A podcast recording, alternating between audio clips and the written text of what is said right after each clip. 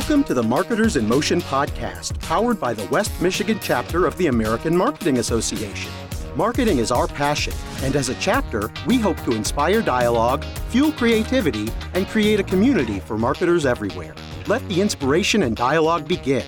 We're online at amawestmichigan.org and active on social media, where you can connect with us on Facebook, Instagram, Twitter, and LinkedIn. The national hub for the American Marketing Association is ama.org, where you can also find a chapter near you.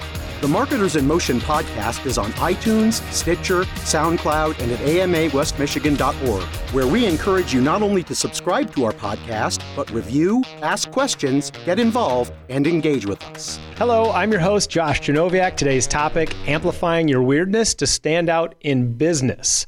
Why is differentiation important and why should companies care?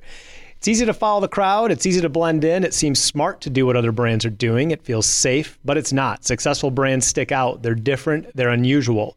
Be proud of what your brand does and what it doesn't do. Be proud of your brand's strengths and weaknesses. Don't apologize for your flaws and don't try to fix them. Instead, exploit your brand's imperfections. Can't wait to talk more about this. Our co host, Megan Pear, AMA West Michigan president. Hello, Megan. Hi, Josh. How are you? Doing great yourself. Good, thanks. Thanks for having me. Yeah, and Ben Kaluski. He's our AMA West Michigan VP of Sponsorship. Hey, Josh, thanks for having me. So give him a call if you have any money burning a hole in your pocket.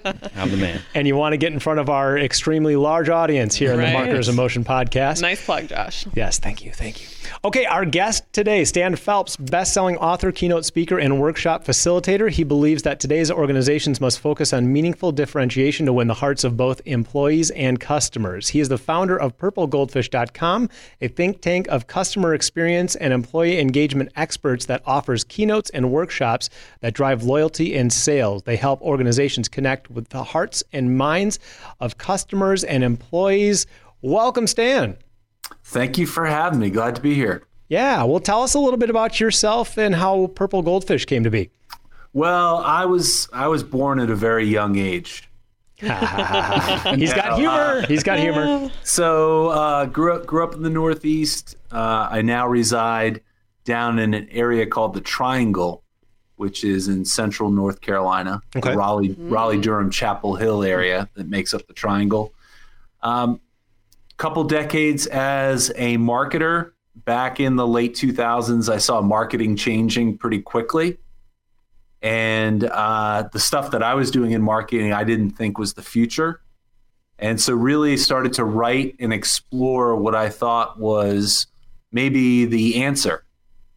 And about nine years ago, it led me, nine ten years ago, led me on a path that, that, um, led to my first book, which is Purple Goldfish. And then there's now been seven more subsequent colors of goldfish and kind of an, you know, uh, a progression of my thinking, of which pink uh, was the sixth color in the series. And I think maybe the, maybe one of the best. Oh, wow. Okay, so I know that we're going to be talking and focusing on that today, but of course, being a marketer, there's got to be some significance to the name Purple Goldfish, I would assume. Sure. So I- I'll break it down for you. The the goldfish is really a metaphor for differentiation, and the idea that little things can make a big difference. So I the goldfish is a little bit personal personal to me. My first pet was a goldfish. So I remember I was six years old. I was at like a carnival. I threw that ping pong ball Oh, yeah. walked home with my bag of goldfish. Yeah. And I remember my goldfish was pretty small, maybe one, one and a half inches. It was pretty small. And it turns out from when I did research is that the average size of a goldfish is just between three to three and a half inches. And that's what average is. But the world's largest goldfish is nearly 20 inches. Wow. And we're not talking like koi or carp. We're talking just average, common, everyday goldfish. And that intrigued me. I mean, how is that even possible that you have average, which is, you know, between your thumb and your and your pointing finger, and like 20 inches, which is about the size of an average domesticated house cat. Six times the size. It would be like, Josh, you walking out of your house this morning, right? And bumping into somebody who's three stories tall. It's a big dude or Lady. dudette. so I'm like, I, I said to myself, how is that even possible? And so I started to look at the growth factors for a goldfish. And the irony is, it turns out there's five main reasons why they grow. But those same five reasons apply to each and everyone that's on this podcast right now. There are five factors that grow your business. And so I'll break them down quick and let's see if Ben, Josh, you and Megan can get what they are. So the, we've probably all heard the first one. So if you're a goldfish, the size of the bowl or the pond that you're in will determine eventually how big you can get. So this is a direct correlation. I've heard Bigger that. the bowl, bigger the pond. So if you're in business, let's see you can get this first. What's the size of the bowl or the pond? I could guess, Go but for it. Yeah. I've well, I've already done the research and I know the answer. ah, there you go. But okay, throw it in. What do you got? Uh, would that be the market? That's the market. Exactly, right? So think about it. It makes sense. The bigger the market you serve, the more you can grow. And so the second one is is very intuitive as well. Uh, for a goldfish, their growth is also impacted by the other goldfish in the bowl or the pond. And this one's an inverse relationship. So the less goldfish, typically the more they can grow. The more crowded it is, the harder it's for them to grow. So who are the other goldfish? This is like the layup question. Competitors. Megan, you didn't do your research. Who are the other goldfish? Competitors. She nailed it. Your competition, absolutely. so the third one is, um, and it makes sense in business, right? The more competition you have, the harder it's going to be to grow. The third one is is a little more difficult. The third one is the quality of the the water that that goldfish is in. So the the clarity of the water is important. The amount of nutrients that are in the water, and so the more clear, the you know, the less cloudiness and the more cle- you know nutrients, the more they typically grow. And so that in business, that's simply you know kind of the environment or the economy that you're in. And you could think about the nutrients could be the ability, especially if you're a startup, to like grow your business to get access to capital. And that clarity could be things like consumer confidence. So the fourth reason is uh, how a goldfish does in its first 120 days.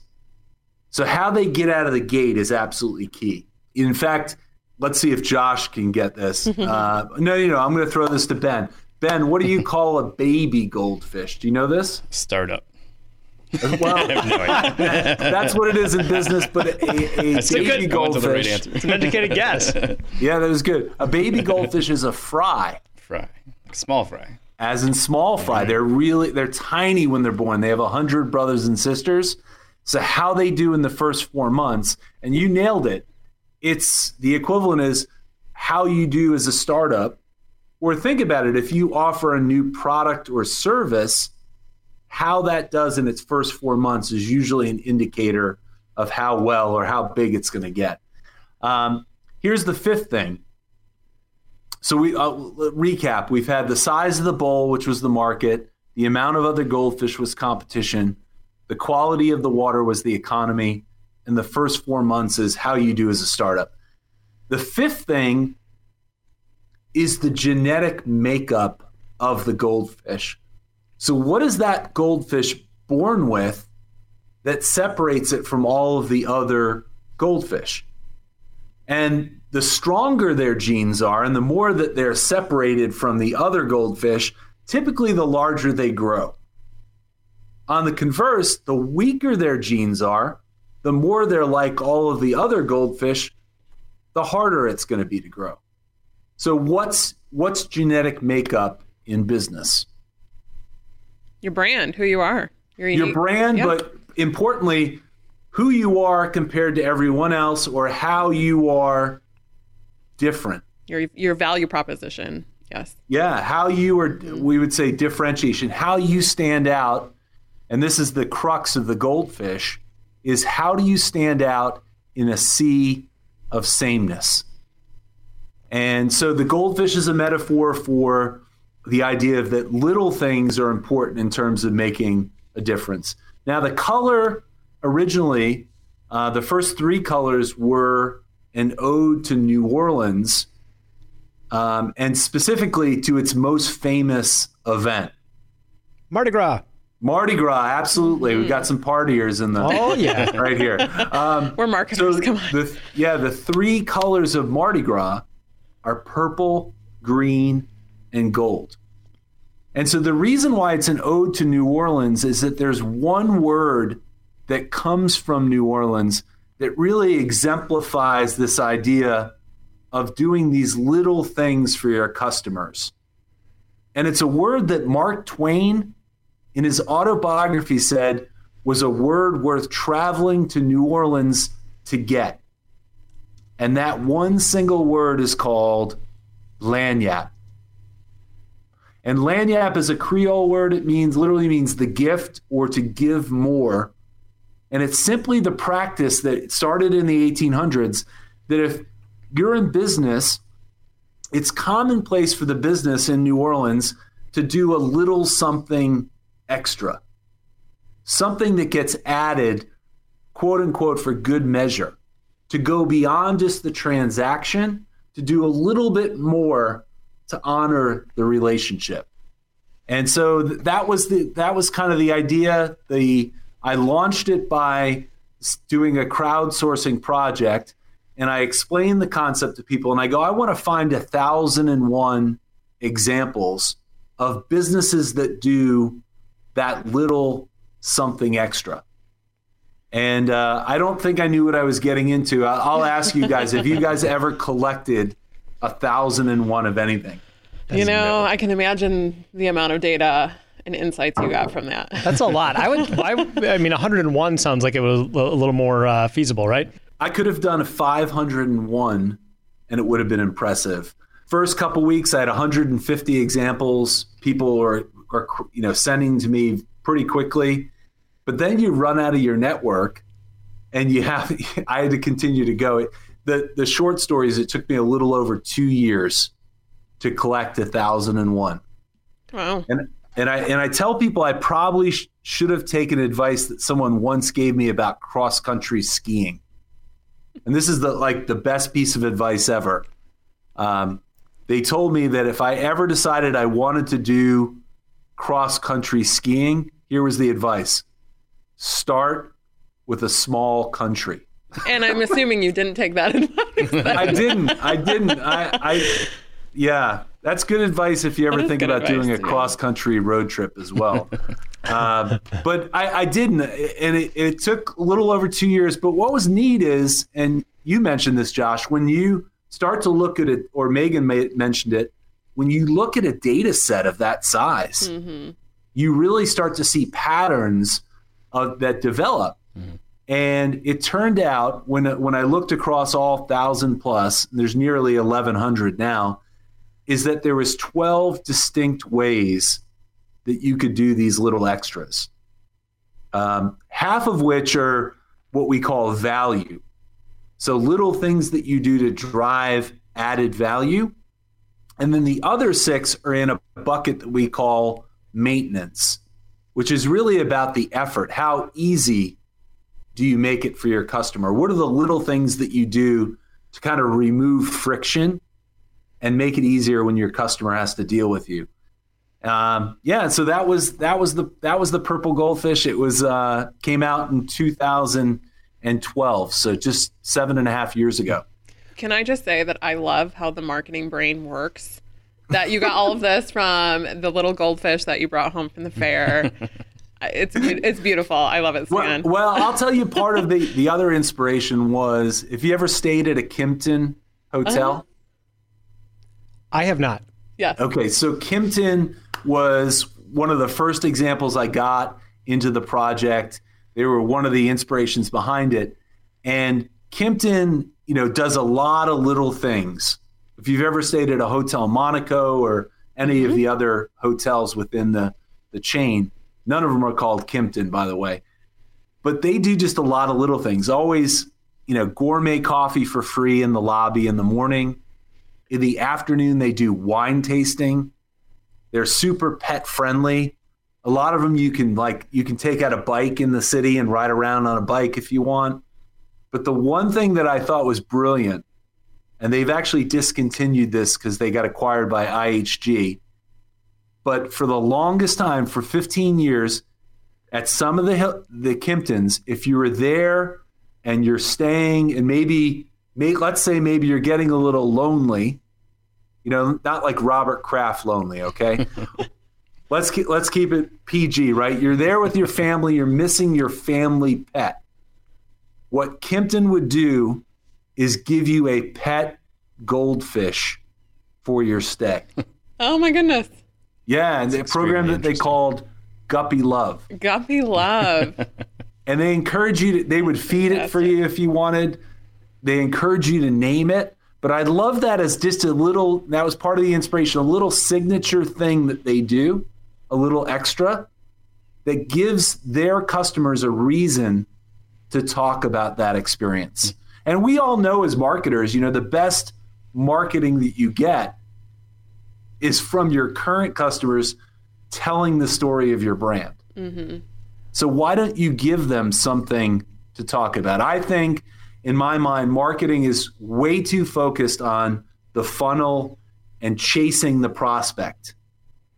I think as much as we spend time on getting someone into the funnel, I think we spend at least an equal amount of that time on creating an experience for the customers that we already have. Well, and it, it kills my wife, but I have to tell this story. Whenever we travel, I don't care where we stay. We always just wait and we try to find deals on the road or pick up those little truck stop. I say my requirement is I got to have the free Belgian waffles. Like, find me the waffles. That's the place that I want to stay. And it's right. it's the smallest thing, but literally, I will go, you know, wherever the waffles are. And I, have also heard you tell the story about DoubleTree hotels. I have stayed at a DoubleTree, and uh, we did when we traveled once, and we kept going back down for the cookies. I don't know if they limit how many you can have, but yes, those are amazing. But it's why customer experience is so important, right? Yeah, yeah, the, the, yeah. The DoubleTree chocolate chip cookie is just we. I got so many people submit that. You know, that's such a big part of the fabric of their brand. Mm-hmm this idea of this warm welcome when you walk through the door. In fact, I have a friend used to be the CMO at Kodak. His name's Jeff Hayzlett. He once told me, he says, I love those cookies so much. He says, I dream about them when I stay at other hotels. nice. they're they're that but it's that great little warm mm-hmm. welcome. Yep. And I they're on the they're on track. They've given away over 400 million chocolate chip cookies. Wow. Wow. Note to yeah. self. Now, do you think they're? Do you think this entire time though they are they are tracking how much value comes back to them because of those? Yeah, what's the ROI on the cookies? yeah, ab- abs- you know, absolutely. In fact, uh, Jay Baer, if you know uh-huh. Jay, is a yep. great thought leader, marketer, convince and convert. His latest book is called Talk Triggers, and Jay actually quantified the value that they have in terms of how many, you know, he did a research study with uh, one of his partners, and it was, you know, X amount of people that talked about that experience.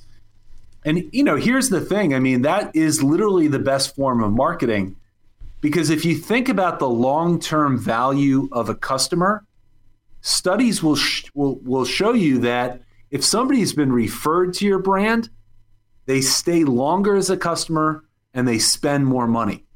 So up to twice the amount of money over the course of their lifetime. And here's where the magic gets interesting. If I've been referred myself, you know what I'm more apt to do? I'm more apt to tell other people. Mm-hmm. In Social fact, media. I'll refer up to twice the amount of people over the course of my lifetime. So, you know, the cost per act, we, we talk about, you know, acquisition, what it costs to acquire a customer you know somebody who comes through your door because they've been they've been sent there by someone who's a current customer can be upwards of four times as valuable to you over their lifetime. Wow so in in Pink Goldfish, because I know that a lot of the concepts and the whole customer experience carries across the entire series of, of books that you've done. Right. Let's talk a little bit about Pink Goldfish specifically. And I, I think you mentioned the, the Flawsom framework. And I love that you are a fan of acronyms. And what's the term for the, the mashup words? uh, a portmanteau. Yes, that. Uh, so let's let's talk a little bit about that and pink goldfish and laying this out for people. So if, if we want to find and embrace our weirdness and let our freak flag fly, Yeah. how do we do that? Well, let me, let me give you a quick progression of how we got from purple to pink because pink is literally purple on steroids, but I think it's important to to take a step back. Okay. What I what I learned from looking at really leading brands that really embraced it for the customer in purple goldfish, what I quickly realized is that the really good brands not only got it for the customer, but they used this exact same thing for their employees. In fact, many of them put a, a much bigger emphasis on the employee first and the customer second. And so, Green Goldfish, which came out in 2013, was an, I didn't learn my lesson. Another thousand examples. Um, the last time I did that, by the way, uh, fool me. You can't fool me three times. But I, I that was 15 different drivers of employee engagement, and then I the realization I did the golden goldfish, the third color, was based on the realization that you don't treat everyone the same. You know, originally I thought, well, you treat all your customers the same and you treat all your employees the same. I no longer believe that. Research will will show you that your top 20% of customers drive 80% of your profitability. Mm-hmm. And if you think about it, for your employees, probably the top 20% of your employees drive 80% of the value that you create. And so it's so important that we understand who our vital few are.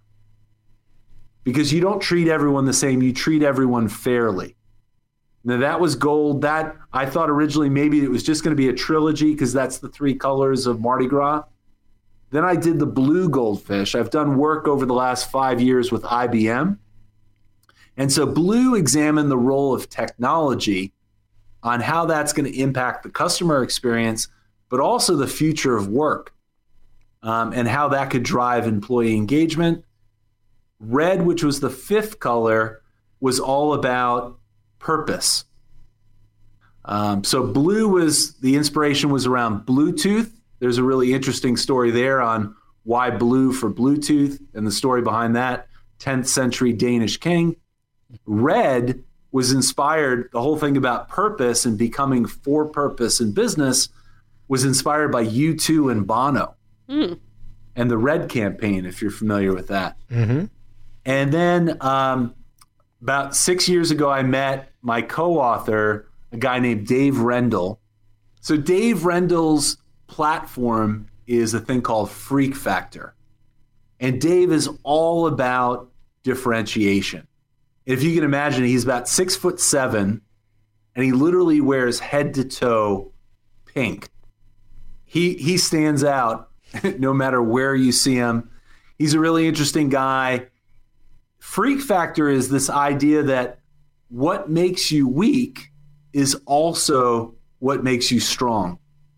And the things that make you weird hold the key to what makes you wonderful. And so his book, Freak Factor, was it, it touched on a lot of things, things from like parenting, relationships, uh, education, the educational system, business, leadership. Um, you know, it ran the gamut. And I looked at in, in seeing Dave and presenting a number of times with him. I'm like, this really, I think, has a lot of application to marketing. And so we got together a couple years ago and we're like, let's focus. We looked at over 250 examples, learned my lesson. and we tried to we tried to examine what are the key things that allow brands to stand out in a crowded marketplace. And here's the thing, we're, we're all marketers, you know, we we're bred on the idea that differentiation is the the end all and be all. But I love this. This is a quote from Young Youngme Moon. She wrote a book called Different. She's a Harvard professor.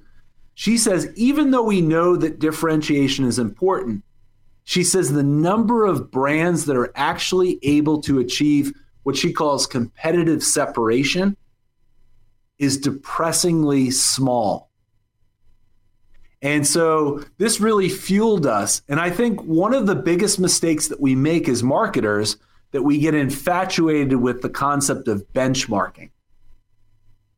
Right? So what do we do? We you know, we look to whoever the leader is and we look at what they're doing and what do we end up what do we end up doing? Some form of copying, yeah. Same yeah, thing. some, and it, that doesn't lead to differentiation. Mm-hmm. It leads to sameness. And I'll quote I'll quote Jay and his Jay Jay Baer and his co-author Daniel Lemin. They have this great saying. They're like, "Same is lame." right? And so 250 examples. It looked it turned out there was two kind of major keys of how you could do this. And it turned out there was seven different types that we came across. And Josh, to your point, that that made up what we call the Flawsom framework. Okay. Nice. Yeah. So that's an acronym. Let's dive right into it. What does it mean? Yeah. So um, so it is not only an acronym because each of those letters stands for each of the seven types, but it's also a combination of two words. And it's the idea, and this is the central tenet of the book, that your flaws are actually what makes you awesome. Or as we say when you put them both together, what makes you flawsome. And it's it's simply this. So I'll start out that the cornerstone of the whole thing is the F. And it's this idea of what we call flaunting. And flaunting is about, you know, we're all unique in our own way. And flaunting is about owning what makes you unique and not being able afraid to put it out there without shame. We see flaunting as not something as negative, but something that's really positive. It's like being comfortable in your own skin that you can actually be yourself. Um, and the brand that, ma- that the unique parts of what makes you what makes up your brand. And so flaunting's the cornerstone. We we've got this whole thing called a flaunting matrix, and there's four animals, and there's a flaunting zone. I won't get into it, but suffice to say, if you pick up the book, it, it's it's very intricate. So F is for flaunting. The L is for what we call lopsiding.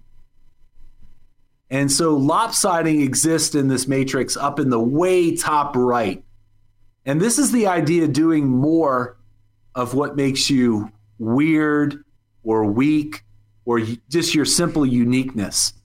This is consciously doubling and tripling down on the things that make you um, different.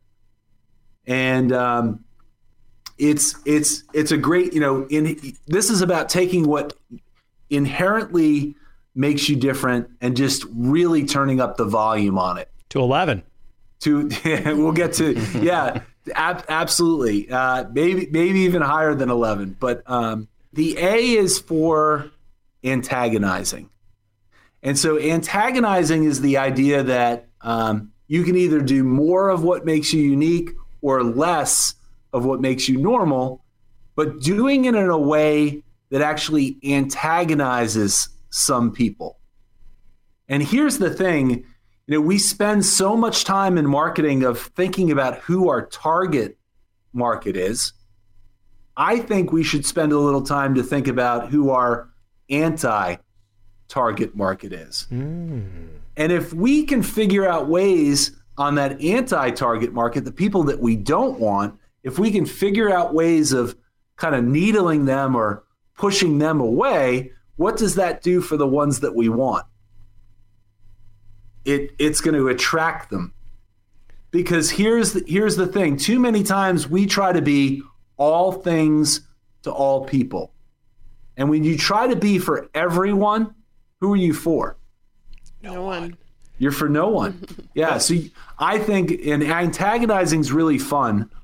The the w stands for withholding. And so this is the exact opposite of lopsiding and this is more about looking at what everyone else does as quote unquote normal. And withholding is about figuring out ways you can take some things away um, and hold back and maybe even subtract and do less in some areas that others consider as a given. And by, believe it or not, but sometimes by doing less as opposed to doing more, you can stand out. The, the S, and we joke about this, um, Dave and I will both tell you when we're doing a keynote that we won't tell you what swerving is. That's the S, is swerving. And the idea is we're going to actually withhold and not tell you what's in that. In fact, we're going to lopside it and flaunt the fact that we're not going to tell you. And for some people, because they're going to want to know what the explanation is, it's going to antagonize them. You're killing us with Nice. the suspense. Nicely done. So, so I I actually will tell you what swerving is. So swerving is kind of like between. It's not as crazy as lopsiding, and it's not as, in some ways, as drastic as withholding. But these are kind of, you know, first steps maybe to kind of test the waters of either doing more of what makes you unique or doing less of what everyone else does as normal. The O is interesting. The O is stands for opposing. And so when everyone starts to follow the leader, what opposing brands do is they they do the exact 180 and go in the exact opposite direction.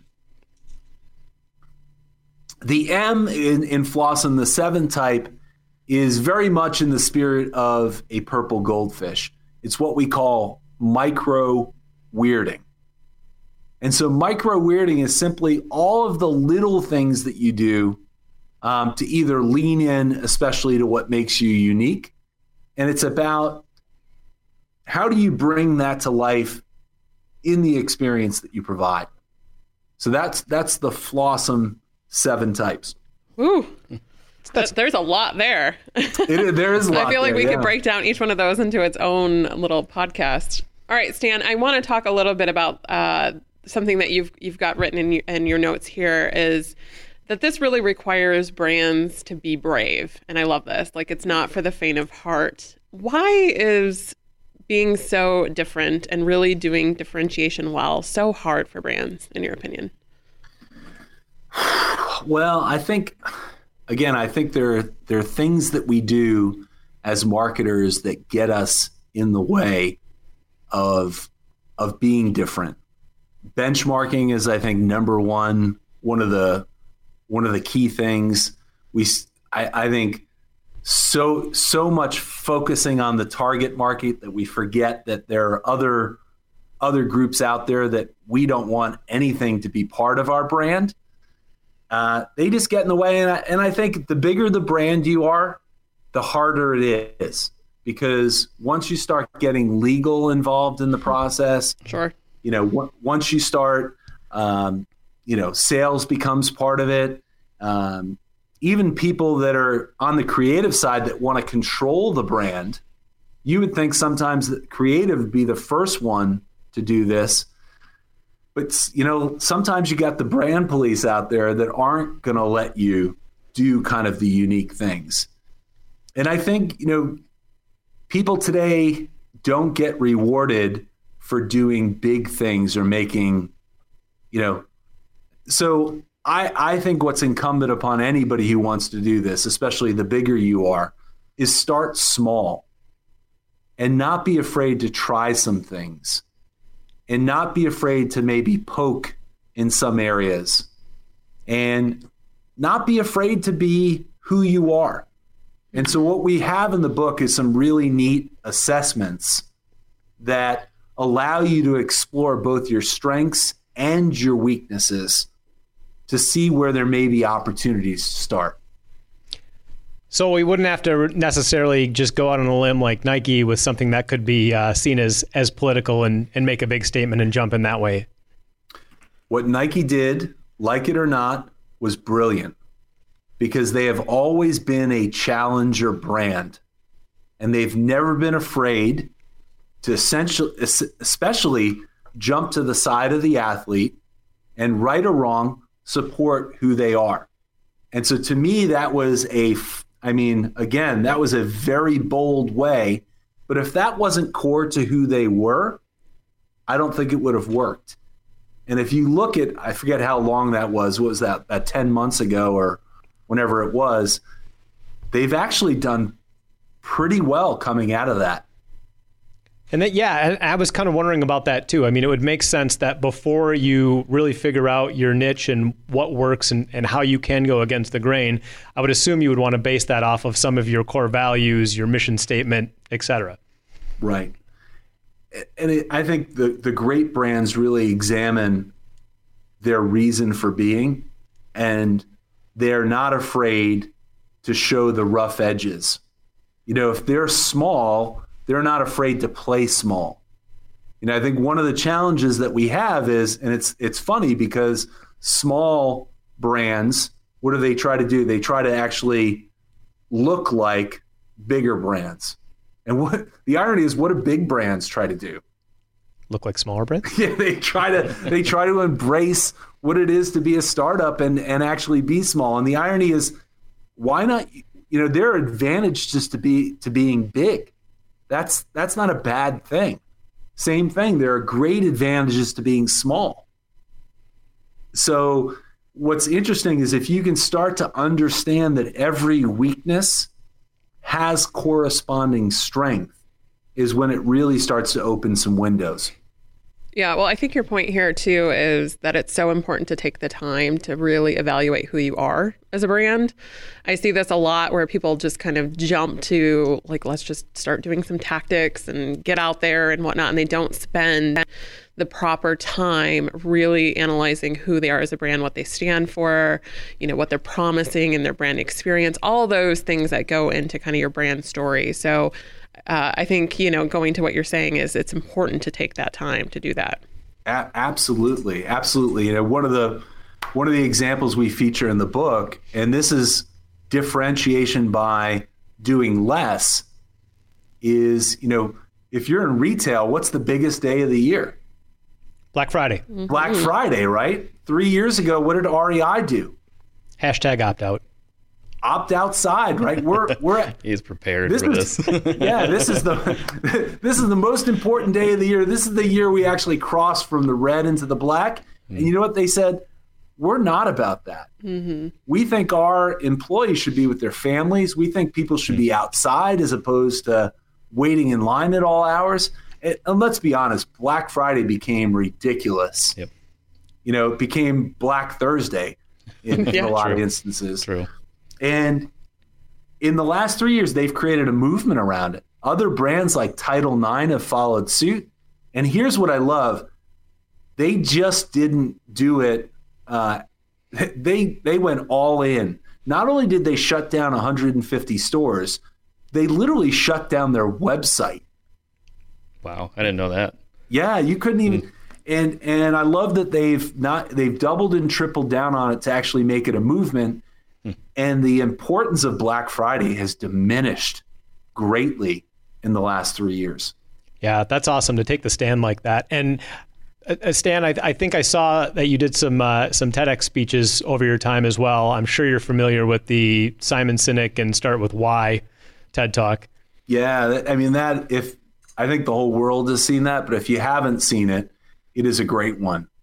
And you know, this is so key because people this is this is Simon's I think great takeaway is people don't buy what you do. They don't even buy how you do it, although I might argue with that a little bit. They buy why you do it. And and so I think that's a key insight.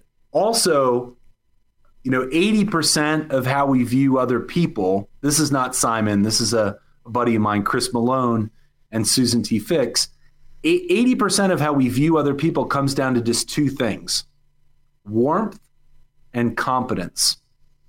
And over 50% of how we view brands, same thing, just warmth and competence. And so, why wouldn't you want to create these little clues, these little things that you do to reinforce that sense of warmth and who you genuinely are? As well as do little things to to really ratchet up that level of competence. Little, you know, little thoughtful things that you do. And that's a tenet of both purple and pink. So that goes to, to one of my favorites of the the Flawsom, which is the M.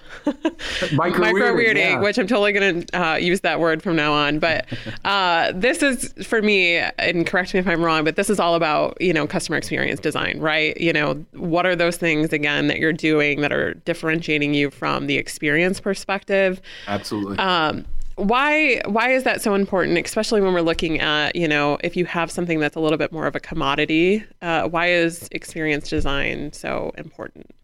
Well here here's the thing. We're, we're all marketers on this podcast so i can say this and not feel bad about it. It's no longer tell and sell marketing right? Mm-hmm. your brand is no longer what you tell people it is. It just isn't. It's what they experience. It's what your customer experiences it's how they feel. And I and I shared this earlier. It's most importantly, it's what they tell others about that experience. And if you're not creating signature differentiation, if you're not doing the little you're not leaving the little breadcrumbs and clues that give people a reason to talk about that experience, then you're going to languish. You're going to become a commodity. Mm-hmm. Because it people, you know, 70% of people, this is studied, will spend more for a better experience. 30% of people will only buy based on price. And we talked about people that we don't want as a brand. I would never, ever want to compete to try to get that 30%. Right. So, what do you say to that old mantra the customer is always right? I I I believe that the the customer can always believe that they're right. well said. Well said. right? But here here's the deal. And I'll give you one of our favorite examples from the entire book. Comes from a place called the Alamo Drafthouse. And now here's the deal. The Alamo Drafthouse rated by Entertainment Weekly best movie theater in America. There's 30 something of them all around the country. We just got one here in Raleigh. It's an awesome experience. I can tell you this. They take movie going super serious, great food, comfortable seats, um, beer selection out the wazoo. But here's the deal when you walk in that movie theater, they have a red line policy no talking, no texting. Nice. And so a few years ago, one of their customers in Austin, where they started, um, got tossed from the movie theater because she was talking and texting. And she left, she just berated them, left the most angry voicemail ever. Now, here's the deal um, were they wrong to potentially throw her out of the theater? Maybe. And what will we normally do when we have a customer that leaves us a bad review or leaves us a complaint? I think what most businesses would do, we would go and apologize. We'd refund their money, maybe even give them a, a gift certificate. But here's the deal you know what they did? They didn't call that customer back. You knew they called instead? The lawyers. and they said, Hey, can we use this? And they didn't think about it, but for a second they said, That person knew they were being recorded. Oh. Next thing you know, that showed up on their blog. It went viral. That's awesome. They've now created a PSA that they play in the theater. That's fantastic. and and it's gotten millions of views. And here's the deal. You know, think about that person. You know, even if she did even if that didn't go viral, the next time she got together with her friends, she had 10 of her girlfriends with her, and she, you know, railed against the Alamo Drafthouse because they kicked her out because she was texting. You know what half of her friends were are thinking? Deserved it. Well, think of her. Yeah, they're also thinking, "Where's that movie theater? I want to go there." yeah, yeah. And you know what? The other half are going, "Oh man, they're a bunch of jerks. Mm. I'd never go there." And that's exactly what the Alamo Drafthouse wants. They don't want those people because they, without those people, they're going to create a better experience for customers that are like them, that are passionate about the movie going experience. Yeah, and I'm starting to see that more on social media, especially Twitter, where it used to be, yeah, we'll give you a gift card. Please delete your comment. You know, five years ago. Now Right. it's they call you out and make you feel ashamed of the complaint that you have, and they and they don't hold back anymore. I love it. I love that. Uh, My my co-author Dave was just telling me about. Um, I, I think it's a resort that it, it's out in. Um, I think it's Steamboat out in Utah, or it's one of the the ski Colorado. resorts. Yeah, and you know, like people would complain, give them a one star, and go, you know, there are not enough groomed groomed trails at at Snowbird or whatever it was, or um, or St- that Steamboat's Colorado. I think it's Snowbird. Snowbirds, Utah. Yeah, Snowbird. And and they're like, yeah, you, we're all about you know powder and you know who. Ca- We're not for you. You want groomers? Come here and ski in Michigan. Yeah. You want the blue ice? You go to Michigan. Yeah, exactly. You'll have you'll be you could go on your ice skates if you want. The want. blue, the blue powder. So, and, and Megan, you said that you know I think we have to leave breadcrumbs. One of the mm-hmm. fun ones, mm-hmm. and this comes from a great book called The Power of Moments. Love that Um, book, by the way. which is the Heath mm-hmm. brothers. And they really talk about, you know, for the experience, we spend a lot of time trying to correct things. We don't spend enough time to actually create these little peaks. And and their studies have shown that you can get like a nine to one return on creating a peak moment. And one of the ones they share is a great micro weirding example. They talk about the Magic Castle Hotel in Southern California. And here's the deal it is the most reviewed hotel on all of TripAdvisor. Right? 30, hmm. last time I looked, over 3,400 five star reviews. And here's the deal it's because they do a lot of little things that endear themselves to their customers. And it's a great example. One is withholding. They don't do mini bars at the Magic Castle. And so you can't get a soda in your room or a bag of M&Ms, but here's the deal, if you want that, you simply go down to the lobby and they will give you a soda or a bag of M&Ms for free Ooh. Ooh. right? And they do all sorts of little things, but my favorite by far, and, and the Heath brothers, Chip and Dan, featured it in the Power of Moments. They have a pool just like everyone else does in Southern California, but their pool has a little something different. There's a little red phone on the wall next to the pool, and they have a sign above it that says Popsicle Hotline. And so you're, you know, you're sitting there in the California, Southern California sun. You're getting a little hot. You you don't even have to dial. You just pick up the phone. You tell them the quantity and the flavors that you want, and literally one minute later, they walk out with a silver tray and white gloves Oh my gosh. and deliver you your popsicles poolside. Oh, that's great. Fantastic. You know, is that that's kind of a little weird, right? That's way out there. Yeah, but people remember that. But it's- Abso- yeah. absolutely. It's different. It's weird. And I love that you you mentioned this um, when you were talking about uh, experience design. It's a signature experience. I think Right. Oftentimes I hear, you know, from different brands like, yeah, we have great customer experience. That's our differentiator, but it's not really because it's not that signature experience. It's something that everybody else has. Right. Right. And so like these moments like white glove popsicle silver tray, you know, that's a signature experience. Um, so how do how do brands go about designing or finding what that signature experience is? Where do they start? So I'm actually in the process of actually doing Purple Goldfish 2.0 Oh, with uh, with a guy named Evan Carroll. Evan and I partnered up on. we love Evan. Evan came and Yeah. spoke with us. Yeah. Yeah, he's awesome. We partnered. He was my first co-author ever. We partnered together on Blue Goldfish. He's got he's got a couple advanced degrees in um, information architecture, and um, he's a really interesting, fascinating guy. We've we've put together a process that we call the idea process, and so the it really breaks it down, uh, and it's this idea of the I is this idea of inquiry. And it's asking the questions of i think f- mainly who do you want to st- what do you want to stand for as a brand? But also doing the inquire to understand what your customer values right? Because mm-hmm. not everything's equal.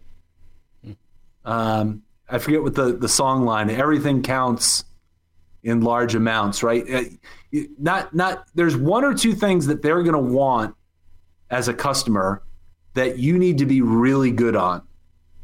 And that, I think, if you can do that inquiry of who you want to be, what your customer values, you're then ready for the next step. And that's the design piece. Mm-hmm. And that's literally, and there's all sorts of things in the book we talk about how you can look at the customer journey to start to see areas or, you know, moments of truth within that journey that are maybe areas that you can create a peak moment or an area that you can smooth out some friction. And then once you come up with those ideas, you're ready to then jump to the E in the idea process. And that's the idea of evaluate. So, how do you go through the process of testing these things? You know, you want to make sure you validate um, you might even create, once you've tested it, a full pilot. And only when you validate it, you know that it's it's getting the the you know the the return that you're seeking, and it's truly becoming that signature thing. Only then are you ready for the last part of the four part idea process, which is advance. So then, how do you actually take it how do you proceed, you know, create the process behind it? How do you train your employees to be able to be consistent in delivering it? Um, and so I think you know it's it's not a simple thing. Mm-hmm. You definitely have to do the work, and I think if you do the, the especially that eye piece correctly, um, you do that inquiry piece correctly. Um, and there's a little bit of that in, in pink goldfish. We actually call it the four A's, but it's kind of similar. It's awareness, it's acceptance. So, awareness is about understanding what makes you weird or understanding areas that you might be able to exploit that everyone else does as normal. And then it's acceptance. It's actually wrapping your arms around what makes you unique. You know, sometimes that's hard to actually accept and appreciate. And then the last two A's in the pink goldfish kind of format is what we call alignment. So if you understand what makes you different, you have to spend the time to make sure that your employees understand it, that your website reflects it. If you've got a showroom or a, uh, an office, you want to make sure that that physical space reflects that uniqueness. And then if you do those three A's, you're ready for, and this is where you can take it to 11, is this idea of what we call amplification. Mm-hmm. And that's the idea of either maximizing, turning it up to 11, or we like the idea of also, in some areas, turning it down to zero and doing less as a way of standing out.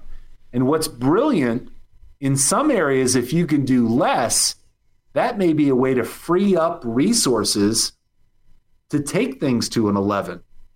Sure. And I love you mentioned alignment because I think in any customer experience design, I would say alignment slash consistency is your make or break it. If that is not there, it's not going to be successful. So that's a that's a great great point that you mentioned. Yeah, and here's the thing: we like we like to think that you know this this shouldn't be something that you do once a year, mm-hmm. and it's it's definitely not something that you do with a campaign mindset. Because the worst thing you can do is actually start something and create an expectation that the next time somebody comes in and has that experience, it's taken away. So these things are a commitment; they're not a campaign. Um, so we like the idea it's not a random act of, of kindness. It's not even a branded act of kindness. It is, you know, this idea of a lagniappe act of kindness that's something that's embedded and part of your brand. and the value that you provide. I love that. Customer experience. I say this all the time. Customer experience, yes, cannot be a marketing campaign. It is a part of your culture, a part of the DNA of who you are as a brand. Thank you. Absolutely. Now, Stan, you, you mentioned the size of the fishbowl earlier. My question in scale to this is you have small organizations with limited funds, limited resources, and then you also have the opposite side, the enterprise that has the tools, the technology. Is this scalable? Can everybody from a small startup to in between a big enterprise uh, use these same concepts? everyone can do it and everyone should do it, in my opinion. I think that smaller organizations have an inherent advantage in doing this because they don't have the institutional knowledge mm-hmm. or the quarterly pressure that sometimes inhibit larger brands from making these moves. Yeah, good point. Sure. Yep. All right, Stan. Well, thank you so much. I mean, it's been great to chat with you. But before we let you go, we do have the uh, the final three questions that we want to ask that we ask all of our guests on the Marketers in Motion podcast. Getting a little closer to home, uh, who or what inspires you? Uh, I'll go. I'll go with the what. You know, what inspires me is to be kind of a perpetual learner, and through my writing, I don't. I don't feel like I've ever just figured it out. There's always more insight that I can get, and and that's what gets me up in the morning. And I, I hope for my entire life I become kind of a perpetual learner. Okay, then I've got a subset on that because I don't think we actually asked you the question. The starting with why is that also, or what would you say for why do you do what you do? Yeah, so my why is to shift the paradigm in marketing. Mm. And and I think I mentioned it earlier. I want people to think differently as they think about marketing. And I think that marketing should be at least 51% of what we do should be focused on the customers that we have as well as the employees that are delivering that experience. And I think marketing can actually own, you know, who owns customer experience? Mm-hmm. You know, is it the operational side of the business? Is it the sales side of the business? I think marketing is in a unique space to own this. Agreed. Yeah. And uh, yeah, so that that's my mantra. You know, one of the things I'm I'm lopsiding, and I appreciate you guys giving me an opportunity. By the end of 2020, my goal is to do every AMA chapter throughout the country. Awesome. That's awesome. Yes. By the way, Stan is a fellow AMAer. Oh, that's great. Yes, um, and has been very supportive of AMA. So yeah. Yeah, We love and that. I think this is number 45, so I've got another 27 or so to go. Awesome. Well, thanks for keeping us on the list. That's great. Okay, what is your favorite personal development, business, or marketing related book outside of the Goldfish series? So I'll mention one that I think is applies both from a personal and a business perspective. It's called The Human Brand. And so The Human Brand was was written by Chris Malone and Susan T. Fiske. I remember I, I mentioned before that concept of warmth and competence. And um, it is such to me a game changer because you know we like to think that we're rational enlightened beings well you know a big part of how we're driven is in that kind of lizard brain. And they really boil down in exploring both warmth and competence why that's inherent in how we what we do what we you know why we do what we do. And I think it's a very simple thing of understanding about how we can elevate and be seen as both high warmth and high competence if we want to succeed as an individual or as a brand in the marketplace. And then, if you could boil down what you learned in your career to one piece of advice for others, what would that be? I'm going to say this is a two-parter. One is if I could give anyone advice is have a clear idea idea of where you want to go.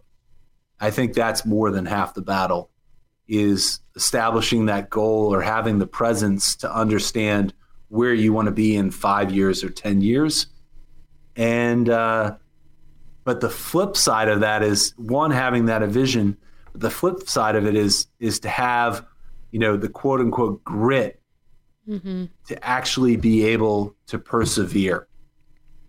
Um, if you don't have either of those things, it's it's going to be a hard road. Yeah, and I think off of some of the past podcasts that we've done, taking that first step, the entrepreneur panel that we just had, a lot of that was you can sit around and make all these plans, and you should start with the end in mind, and you should have a business plan, and you should have an idea of who you think your target audience is going to be. But if you never take that first step and break it down into baby steps, I mean, you're never going to go anywhere, guaranteed.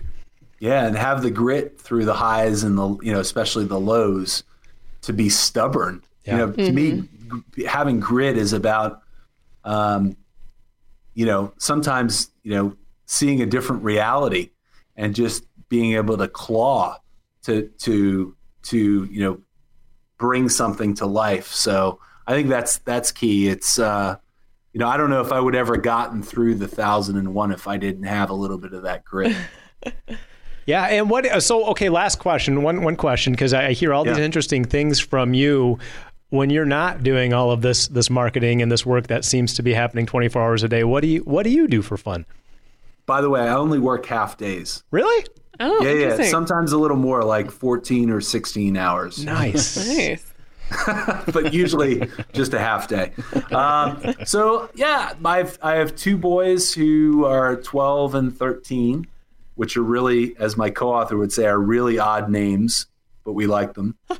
I'm kidding. Th- Thomas, Thomas Nice, is nice. my oldest, and James, and they're awesome. They're they play a pretty high level of soccer, so that has us traveling a lot. My wife and I, Jennifer, and we we like. I'm I love to travel, so I, I was fortunate. Like two weeks ago, I was in Singapore, which is the hmm. 16th country I've had the privilege of speaking in. Oh wow. And so I am, I've lived overseas a few times. And so I, I just love experiencing. And I'll share one of the things that makes me weird is that every country I go to, and it's now 40 plus, the first thing I do, literally my first meal is at McDonald's. Every country? Really? Yeah. Because and What's this is what's gonna- the go-to meal then? it is it is interesting because every McDonald's has a signature one or two items that you can't get ah. anywhere else. okay. And also the experience is a little bit nuanced.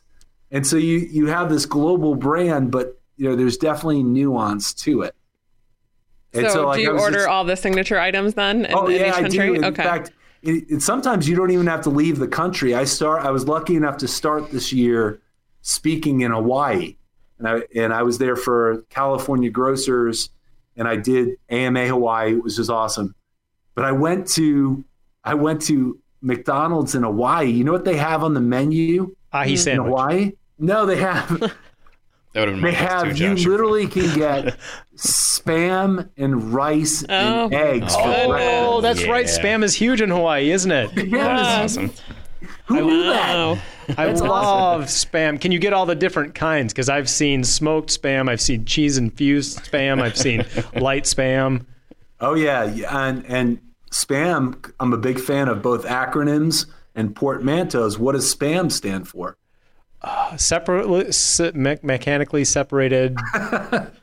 Spiced ham. Oh, really? Yeah, I didn't spiced know that. Yeah, I know they always they always build it as the what was the the old ads that said the the something amazing miracle meat in a can or something. spam, spam, spam, spam. Amazing miracle meat in a can. yeah. I've got. A, I was just watching something on them. I think they're hitting like a big anniversary. And to your point, they're trying to. There's literally like 20 different types Yeah, of yeah, spam.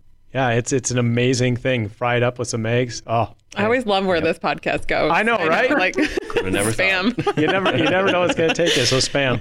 Well, that is awesome. So, I wait. I have one more dying, burning question. Oh, I've hit been me, wanting to know me. this all, you know, throughout the whole podcast. What was the goldfish that you had the very first one? What was his name? His name was Oscar. Oscar. Nice. Oscar. So Oscar inspired it all. I love it. Okay, wait. I have to ask. How long did Oscar live? Not too long, believe it or not. Yeah. He, uh, Poor Oscar. yeah, Rest in Le- peace. less than maybe like three months. Yeah. Yeah. We, we used to have fish as kids, and you'd get them home, and they'd die like two days, and you just go back and get more. All right, Ben. Any last burning questions for you? No, I think that that was fantastic. Thank you for for taking the time with us. Awesome. Yeah, well, we I was I'm it. so glad glad to be a part of it. I know we've been working on getting it together. So two thumbs up, and uh, you guys have a great rest of the day. We got to mention purplegoldfish.com. Of course, we're going to put links up in our show notes to you. You're available for people to connect with on social media, book for engagements, all that good stuff. Yeah. So purplegoldfish.com. My personal white website is stanphelpsspeaks.com. DanPhelpsSpeaks.com. Yeah. That's that's all that's all good. And um, yeah, I enjoyed it, guys. Now I'm gonna go have a beer. All right, All Stan. right. we'll have one. We'll have one too in your honor. Enjoy. All right. Have a good one. Cheers, guys. All right. Bye. We're online at amawestmichigan.org and active on social media, where you can connect with us on Facebook, Instagram, Twitter, and LinkedIn. The national hub for the American Marketing Association is ama.org, where you can also find a chapter near you. The Marketers in Motion podcast is on iTunes, Stitcher, SoundCloud, and at amawestmichigan.org, where we encourage you not only to subscribe and share our podcast, but review, ask questions, get involved, and engage with us. Don't forget important links, content, and resources will be included in the show notes for this podcast. Thanks for listening to the Marketers in Motion podcast, powered by the West Michigan chapter of the American Marketing Association. What will you do with the information you learned today?